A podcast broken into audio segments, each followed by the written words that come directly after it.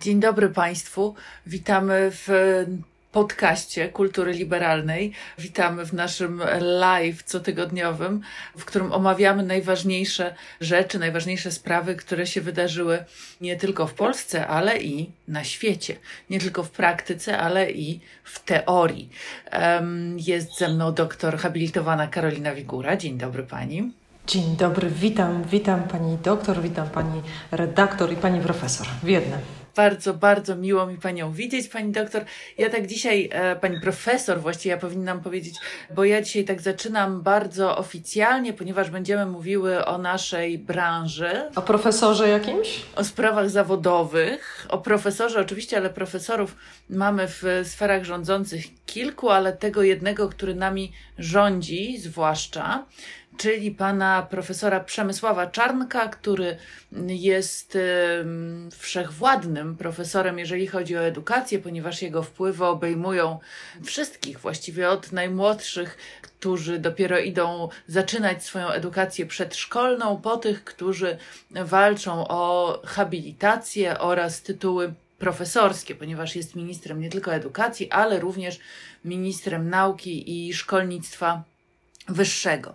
E, w związku z tym jego idee, jego koncepcje, jego pomysły mają ogromne znaczenie, no bo one przekładają się na całość tego, jak młodzież starsza i młodsza jest e, kształcona, jak się nas edukuje. No i ostatnie pomysły pana ministra, profesora Przemysława Czarnka. Bardzo bym chciała, Karolino, z Tobą omówić.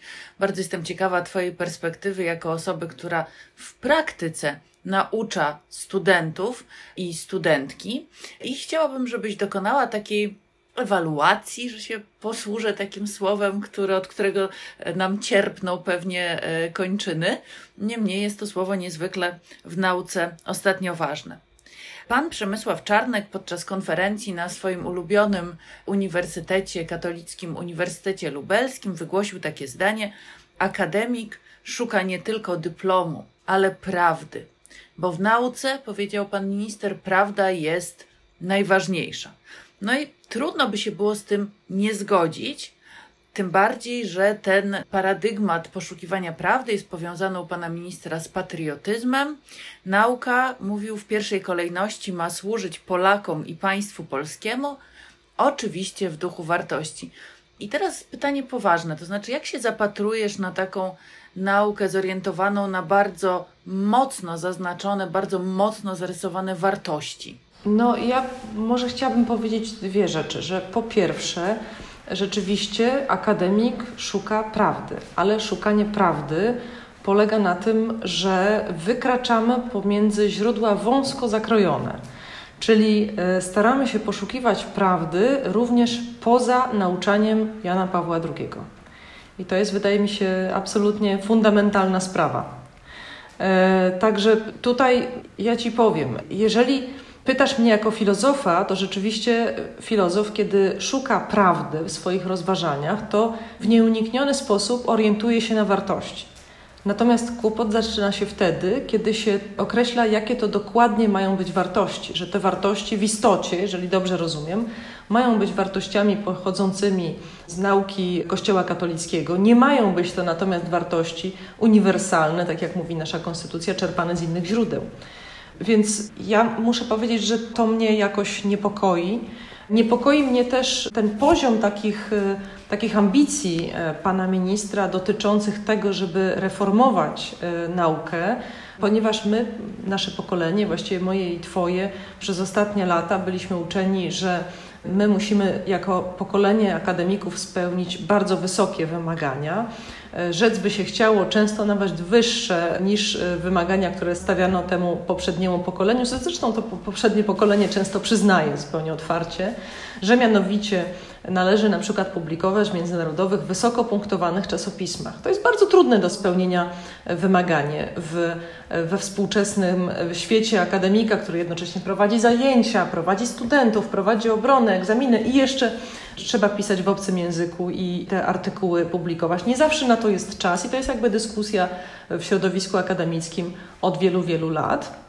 Natomiast e, no, Podlegamy też bardzo wyśrubowanym procedurom, na przykład otrzymywania stopni naukowych, a przecież e, na temat procedury habilitacyjnej pana ministra, pana profesora e, pojawiło się tyle wątpliwości, na przykład co do tego, czy promotor doktoratu może być obecny w komisji habilitacyjnej, czy nie powinien być jednak obecny. Ja sądziłam, że nie powinien, ale okazuje się, że, że może. W związku z czym Tutaj jest taki problem, wiesz, ja mam, mam wrażenie zakrycia pewnych fundamentalnych zupełnie dla nauki spraw, mianowicie spraw pewnej transparencji i różnorodności pluralizmu, który Akademia powinna prezentować, przez y, takie mocne wzywanie do wartości i właściwie stawianie nas pod jakąś taką moralną ścianą.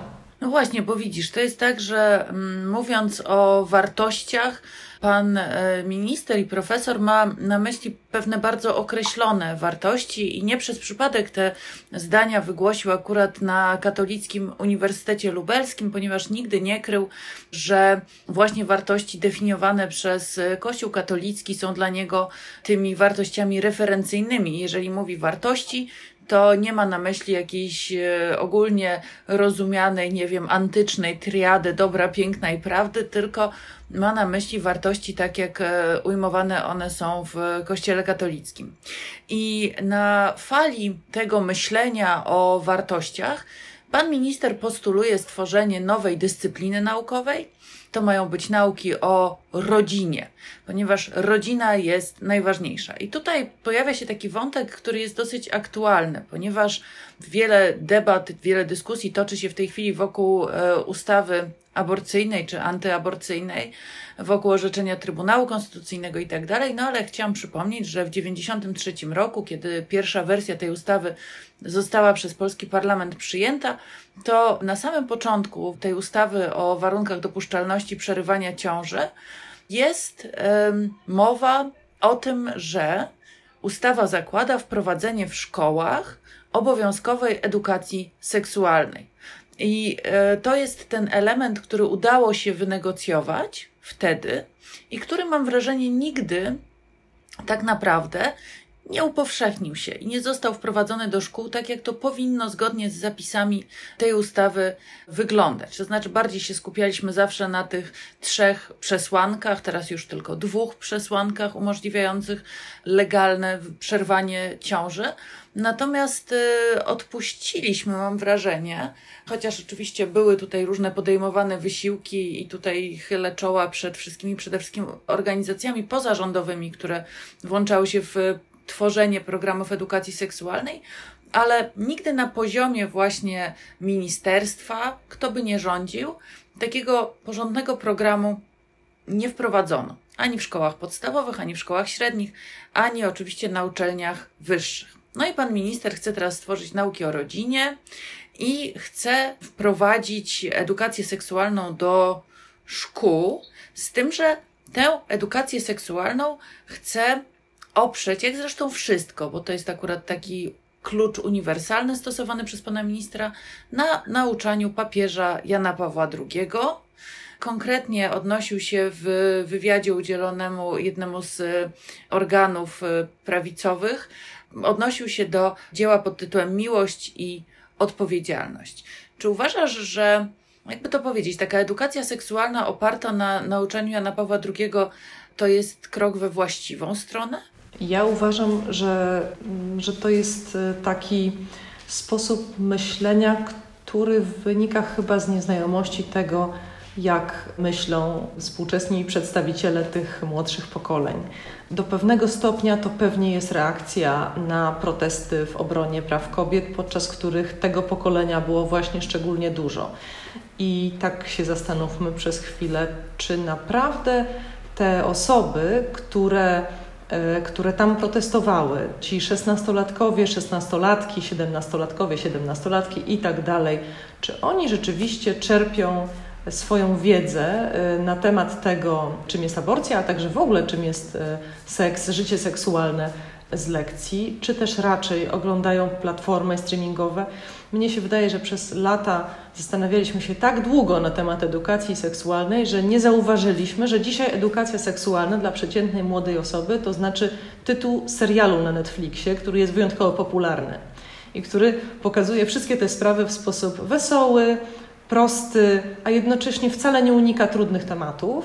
I to, co próbuje zrobić y, w tej chwili minister Czarnek, zresztą podobnie jak różne wypowiedzi Jarosława Kaczyńskiego, dla mnie one są świadectwem tego, że oni tak naprawdę nie rozumieją nowej rzeczywistości, w której się znaleźli. Albo jeszcze inaczej. Ta nowa rzeczywistość, o której mówię, to jest rzeczywistość, która się będzie realizowała przez prawdopodobnie jedną albo nawet dwie najbliższe dekady, bo ci ludzie, którzy dzisiaj mają po 16-17 lat, oni będą mieli 27, 28, potem 30, potem 40 lat i zaczną wpływać na politykę w Polsce. I to będzie nowa, inna Polska, zupełnie inna niż ta. W związku z czym to jest trochę takie wołanie y, o pomoc w sytuacji, gdy się nie, nie rozumie rzeczywistości. To jest wołanie o pomoc, tylko że to jest, wiesz, dla mnie też tutaj takie komentarze się od razu szybko pojawiły, że odwoływanie się akurat w kontekście edukacji seksualnej do autorytetu Jana Pawła II jest, e, powiedziałabym, bardzo niewłaściwe, ponieważ no, jest to papież i to, to akurat udowodniono, który w ogromnej mierze przyczynił się do wybuchu pandemii AIDS poprzez właśnie bardzo radykalny stosunek wobec antykoncepcji, zwłaszcza w tym wypadku prezerwatyw. Poza tym, no jest to papież, który, i na to zwracali uwagę krytycy i krytyczki, który ukrywał najprawdopodobniej, czy za jego pontyfikatu ukrywano skandale pedofilskie z udziałem e, księży katolickich. I to jest gigantyczny problem. To znaczy, sięganie do źródła, które jest źródłem skompromitowanym w jakiejś dziedzinie, wydaje mi się kontrskuteczne. To znaczy, nie można myśleć sobie o tym, że młody człowiek aktualnie przeczyta miłość i odpowiedzialność, albo kobietą i mężczyzną stworzył ich Bóg i będzie e, czerpać z tego jakąkolwiek wiedzę, ponieważ nie wiem, czy pan minister zdaje sobie sprawę z tego, że jeśli on myśli o budowaniu nauki o rodzinie, właśnie odnoszącej się do tradycyjnych katolickich wartości, to efekty tego typu programów nauczania mogą być zupełnie odwrotne, to znaczy mogą e, doprowadzić właśnie do jeszcze bardziej radykalnej sekularyzacji i jeszcze bardziej radykalnego odejścia od tej tradycji, którą e, pan minister chce za wszelką cenę promować, czy e, którą chce za wszelką cenę rozwijać. Także to jest dla mnie niepokojące, tym bardziej, że e, pan minister, tutaj tak na marginesie chciałam zauważyć, nie tylko edukację seksualną chce oprzeć na nauczaniu Jana Pawła II, ale właściwie wszystko chce oprzeć na tym nauczaniu. Nawet takie lekcje są w szkołach, lekcje podstaw przedsiębiorczości i tutaj też e, minister Czarnek chciałby na tym nauczaniu się oprzeć, a jednocześnie mimo tego chce usunąć z matury z wiedzy o społeczeństwie usunął takie proobywatelskie mm, tematy, które z wartościami mogłyby się nam, laiczkom, e, kojarzyć.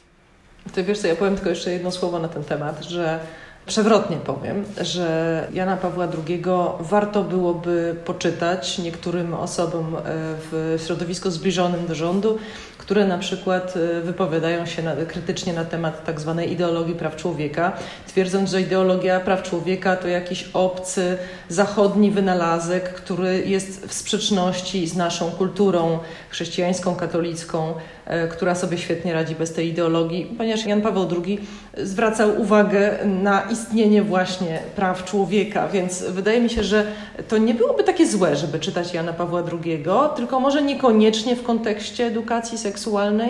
Może, może w ten sposób bym zaproponowała?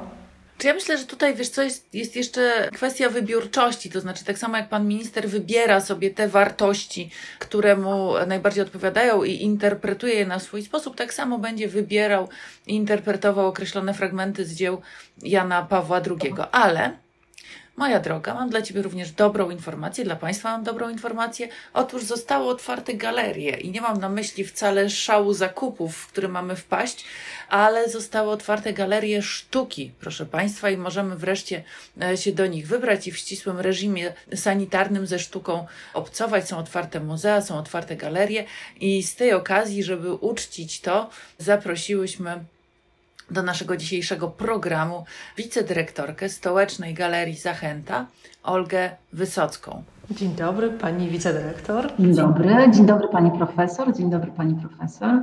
Witamy serdecznie w naszym zacnym gronie. My tutaj byliśmy, tak się troszeczkę uświęciłyśmy, rozmawiałyśmy o edukacji seksualnej w oparciu o dzieła Jana Pawła II, ale Ciebie, Olgo, chciałybyśmy zapytać o to, czy się cieszysz? To jest moje pierwsze pytanie na początek. Czy się cieszysz, czy też przytłacza Cię ciężar odpowiedzialności, no bo teraz musicie spełnić mnóstwo różnych warunków sanitarnych w Galerii Zachęta. No, słuchajcie, ja bym chętnie podskakiwała z radości, bo cieszę się nie tylko ja, ale cały mój zespół i nie tylko Galeria Zachęta, ale wszystkie muzea i galerie. Akurat w momencie, kiedy pan premier ogłaszał i informował o otwarciu nas, mieliśmy takie spotkanie galerii, galerii BWA, które wspólnie pisaliśmy pismo do pana premiera, ministra Glińskiego, poprzedzone wcześniejszymi pismami, informując, że przestrzenie nasze są bezpieczne i że bardzo byśmy sobie życzyli, żeby e, te miejsca otworzyć dla publiczności. I do ostatniej chwili nie wiedzieliśmy, że pan premier przychyli się do tych e, listów i do tych, i do tych składanych postulatów, więc ta euforia udzieliła nam się wszystkim i ją przekazuje. Nie było dla nas nowym, działanie w reżimie sanitarnym, ponieważ ta pandemia jest z nami już właściwie rok, więc e, instytucje przygotowywały się, działały również w różnych okresach pandemicznych i to jest z nami. I ten stan świadomości i niepewności jest z nami, i to jest bardzo dziwne działanie i bardzo dziwne, dziwne relacje, bo my się cieszymy, my działamy, a jednocześnie wszyscy jesteśmy w takim poczuciu pewnej obawy bo A, nie wiemy jak długo, B, chcemy zachować absolutnie bezpieczeństwo i poczucie, że każdy, kto nas odwiedza, jest bezpieczny, a jednocześnie my sami jesteśmy bezpieczni. I mówię to o tym, że to są strasznie dziwne czasy, bo ta radość przywija się z, z lękiem, ale jednocześnie chęć przebywania ze sztuką jest tak silna, że nasi goście bardzo licznie przybyli i myślę, że wszystkie czytałyście też prasę i doniesienia o kolejkach, nie tylko do galerii handlowych. I to jest niesamowite. No i ta euforia nasza jest podbijana przez euforię widzów starszych, młodszych, z dzieciakami, z psami. No to jest po prostu fenomenalne. I to jest kwintesencja naszej pracy. My jako Zachęta szykowaliśmy się do otwarcia od już kilku miesięcy. W listopadzie mieliśmy gotową pierwszą wystawę, na którą bardzo serdecznie zapraszam, rzeźba w poszukiwaniu miejsca. Jest to wielka przekrojowa wystawa ponad 100 polskich artystów. Rzeźba w poszukiwaniu miejsca, bo to pokazywanie niekoniecznie klasycznej formy rzeźby, jak sobie wyobrażamy. Są na tej wystawie prace, które powstawały w pandemii, prace, instalacje wideo. Bardzo zachęcam do odwiedzenia, ale ta wystawa była już z końcem listopada otwarta i chciałam się z Wami podzielić też takim wrażeniem zamkniętej przestrzeni, w której wszystkie prace są. I te pierwsze tygodnie, kiedy kuratorka Anna Maria Leśniewska chodziła po przestrzeniach galerii z gotową wystawą i pojawiali się artyści, sprawdzając, czy ich prace są dobrze usytuowane w tej pustej przestrzeni, to było takie wow, jakie to jest takie niesamowite być, być samemu, ale to trwało kilkanaście dni, bo potem ten brak, ta pustka była wręcz przytłaczająca. I to jest w tym emocjonalnym stanie, w którym jesteśmy my jako instytucja, no to się, to się też udziela ta euforia dodatkowo. Inną wystawą, którą teraz skończyliśmy i prezentujemy ją naszym, naszym wspaniałym gościom przychodzącym, jest e, wystawa Janny Rajkowskiej, projekt Rizopolis. To jest e, dekadencja, która może nas spotkać i czasy przyszłe, które, jeżeli będziemy żyli tak nieuważnie, nieostrożnie, mogą się wydarzyć, a mianowicie będziemy w pewnym momencie zmuszeni przejść do podziemi, bo zniszczymy nasz świat, nasz ekosystem, nasze działanie. I o to Joanna Rejkowska dba, zadając nam pytania w bardzo taki brutalny sposób i przenosząc nas do tego potencjalnego świata, który może, może powstać dzięki, dzięki naszej nieuwadze teraz. No i to jest też taka bardzo duża wycieczka emocjonalna, która mam nadzieję, że spotka się z e, takim odzewem, czyli z tym, że zastanowimy się e, na dłużej niż chwilę, co możemy zrobić. A powiedz, bo bardzo dużo się pisało w ciągu tej pandemii o tym, że muzea będą się zmieniały pod wpływem właśnie pandemii. To znaczy, my już właściwie dzisiaj wiemy, że pandemia z nami zostanie. Nie wiemy, czy ona zostanie jeszcze na rok, czy na pięć lat. Nie mamy pojęcia ale wiemy, że ta pandemia będzie trwała i dużo się rozmawia na temat tego, w jaki sposób zmienia się teatr. Zresztą miałyśmy tutaj rozmowę z Anią Smolar, która opowiadała nam o tym, jak pandemia zmienia teatr.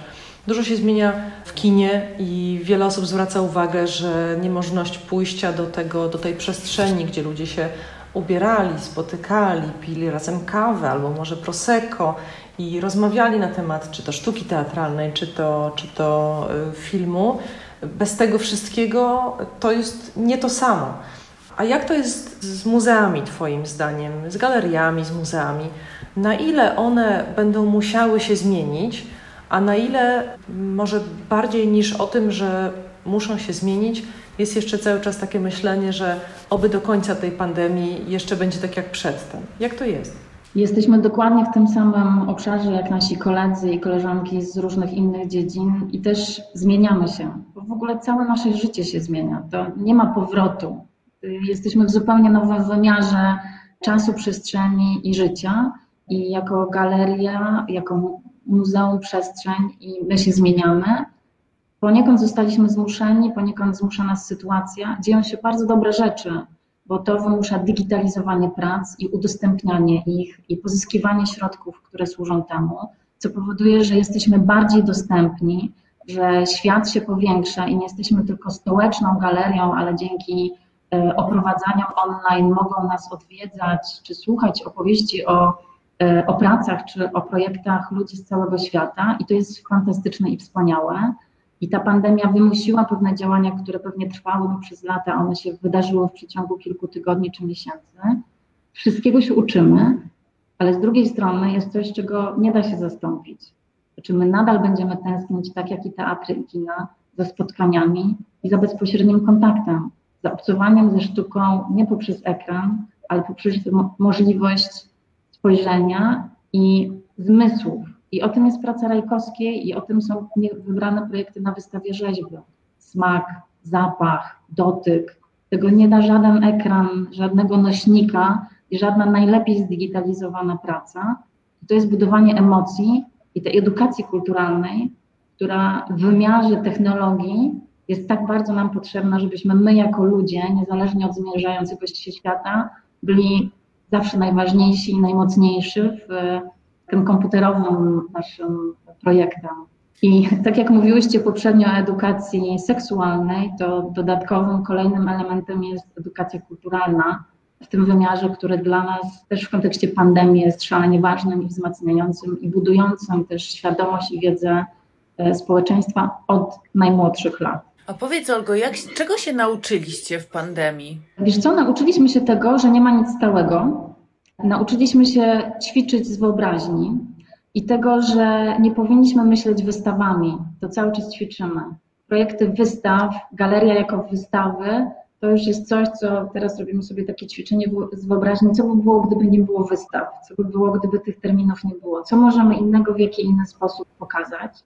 Nauczyliśmy się też tego, żeby się nie bać eksperymentować i nauczyliśmy się tego, żeby być odważnymi do podejmowania działań i wyzwań, które bolą, bo żegnamy się z wielu rzeczami, które, których się przyzwyczailiśmy i były nasze, jak na przykład piękne projekty graficzne, wspaniałe plakaty, które można było oglądać, za tym szły, za tym szły cudowne projekty, ale żegnamy się na rzecz ekologii, na rzecz udostępniania szerszego, i pewne działania pozostają już bardzo historyczne. Ja słuchajcie, jestem w pokoju w Zachęcie, tutaj jest, jest taka ściana pełna plakatów. I to są plakaty historyczne. To są plakaty, które pokazują wystawy i projekty realizowane kiedyś w Zachęcie.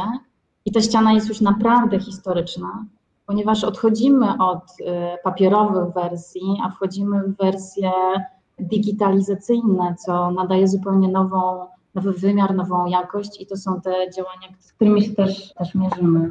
Bardzo Ci dziękujemy, Olgo. Trzymam kciuki za zachętę. Ja już się nie mogę doczekać, żeby zobaczyć te korzenie od dołu, e, które widziałam tylko właśnie w internecie na razie z wystawy. Słuchajcie, tak zwane karpie już się nauczyłam. To jest też niesamowite, ponieważ to są e, fragmenty drzew, z których nie da się już nic zrobić. Żadnego jednego elementu. I pod Warszawą jest taki cmentarz drzew, po horyzont pełen takich takich właśnie porzuconych drzew.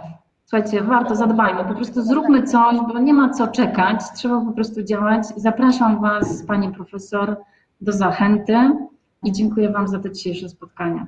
Dziękujemy. I zapraszam wszystkich, którzy nas słuchali dzisiaj. Dziękujemy bardzo Pani Wicedyrektor Olga Wysocka, zastępczyni dyrektora Warszawskiej Zachęty, była naszą gościnią. Zapraszamy do Zachęty. I na koniec, Karolina, jeszcze mam dla Ciebie stały jak to się nazywa, stały fragment gry w piłce nożnej, czyli głupotę tygodnia. O, poproszę, proszę o głupotę tygodnia. To jest moja droga naprawdę tym razem gruba głupota, ponieważ um, odbyła się niedawno taka konferencja, podczas której reprezentanci Ordo Juris, organizacji, której Polska tyle zawdzięcza, zaprezentowali dosyć taki rewolucyjny pomysł, mianowicie chodzi o to, żeby zakazać rozwodów. Co ty na to? Ja wiesz co, ja myślę, że, że powinnam się uśmiechnąć, ale zamiast tego w kontekście naszej uprzedniej rozmowy o ministrze Czarnku zrobiło mi się zimno. I pomyślałam sobie, że to jest y, jakoś przerażające dla mnie, że po pierwsze to jest taki, taka biowładza, czyli taka, takie dążenie do tego, żeby kontrolować to, w jaki sposób nie tylko ludzie ze sobą współżyją, ale także w jaki sposób ze sobą żyją. I to jest, e, to jest jakoś dla mnie przerażające. A druga rzecz to pomyślałam sobie o takim tekście Kacpra Szuleckiego w kulturze liberalnej sprzed kilku lat, jak on opisywał tę mityczną edukację i kontrolę seksualną w Norwegii i rozpakowywał te mity i mówił, że nie, nie, to słuchajcie, to zupełnie inaczej niż wy myślicie i inaczej niż w tych stereotypach. I mówił, jak wyglądają te lekcje o rodzinie w Norwegii, które zaczynają się nie od tego, jak powinno być, tylko od tego, że każdy mówi jak jest, czyli z kim ja żyję, czy moi rodzice są razem, czy są rozwiedzeni, czy moja mama jest drugą kobietą, czy jest mężczyzną, czy mój tata? I tak dalej, i tak dalej, prawda? I, i to, to wydaje mi się, że to jest to, co powinnyśmy tutaj złapać, że my zamiast rozmawiać o tym, jakie jest nasze społeczeństwo, jak my różnie żyjemy, to rozmawiamy jak wszyscy powinniśmy, a powinniśmy tylko według jednego wzorca. I dlatego właśnie jest mi zimno, bo myślę, że tak nie tylko się nie buduje pluralistycznego społeczeństwa, ale w ogóle nie buduje się w ten sposób społeczeństwa, które jest zadowolone. Na pewno i to jest kwestia właśnie takiej narastającej e, frustracji, która z jednej strony właśnie wiąże się z całkowitym zakazem aborcji, z drugiej strony z pomysłem oparcia edukacji seksualnej na nauczaniu Jana Pawła II, no i z trzeciej właśnie taką, e, jak mawiali znowu komentatorzy sportowi, truskawką na torcie jest e, zakazanie rozwodów. I właśnie byłoby to całkiem zabawną głupotą tygodnia, gdyby nie to, że to się może stać po prostu, że to jest taka rzecz, o której możemy zacząć zaraz rozmawiać bardzo poważnie. Bardzo Ci dziękuję, moja droga Pani Profesor, bardzo, za tę bardzo dziękuję, Pani Profesor. inspirującą e, rozmowę. Bardzo dziękujemy naszym e, patronom i matronom Artur Sawicki, Marian Lemka, Aleksandra Kudrymska, Jakub Baczuk, Daniel Stawiński, Patryk Górniak, Aleksander Słowik, Jacek Ptaszek, Piotr Kissel, Karolina Alama i Tomasz Ostrowski. Bardzo, bardzo wszystkim Państwu dziękujemy. Dziękujemy osobom, które chcą nas wspierać. Ja właśnie się wtrącę i powiem, że od dzisiaj mamy już 140 patronów albo 140 patronów i patronek. Może tak jest E, poprawnie. Więc bardzo dziękujemy. Bardzo Państwu dziękujemy. Kultura Liberalna do oglądania na profilu facebookowym Kultury i na naszym YouTube'owym kanale. Do słuchania gdziekolwiek Państwo ucho przyłożą, właściwie wszędzie tam e, znajdą Państwo podcasty Kultury Liberalnej. Bardzo Państwu dziękujemy i do zobaczenia za tydzień. Dziękujemy bardzo.